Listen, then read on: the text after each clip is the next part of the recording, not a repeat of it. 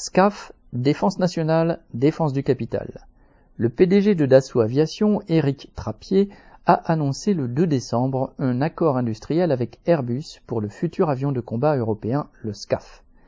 La semaine précédente, Trappier avait qualifié de entre guillemets pseudo-accord la déclaration politique des gouvernements allemands et français.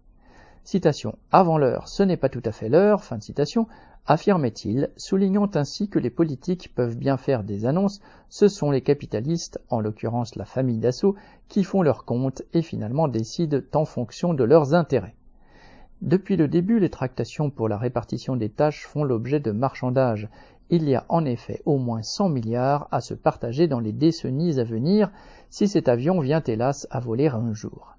La France comme l'Allemagne défendent chacune leur intérêt national, c'est-à-dire celui de leurs propres capitalistes, et les députés du Bundestag n'entendent pas alimenter les caisses de Dassault avec autant d'empressement et de frénésie que le font depuis des décennies le gouvernement et les députés français.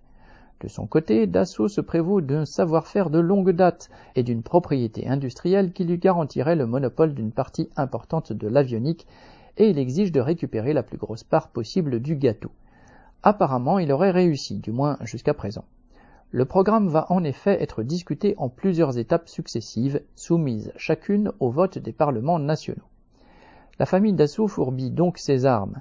Bien naturellement, le Sénat, où Serge Dassault a eu un siège de 2004 à 2017, adoptait fin novembre un amendement à la loi du finance proposant de faire payer par l'État des études, citation, destinées à établir les conditions de faisabilité du projet de chasseurs de nouvelle génération financé par la France en dehors de toute coopération. Fin de citation.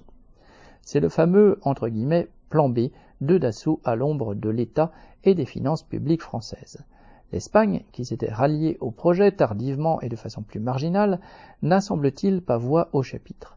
Les déclarations politiques des uns et des autres, de chaque côté du Rhin, se comprennent mieux lorsque l'on sait que l'Allemagne a laissé la maîtrise de l'avion de combat à la France en échange de celle du prochain char de combat, celui-ci devant être, devant être également développé et construit en commun par les deux pays, on se précipite pour en profiter. Les enjeux sont multiples et jouent sur des milliards. Les capitalistes de l'armement prospèrent d'autant plus que le son du canon se rapproche. Michel Cortot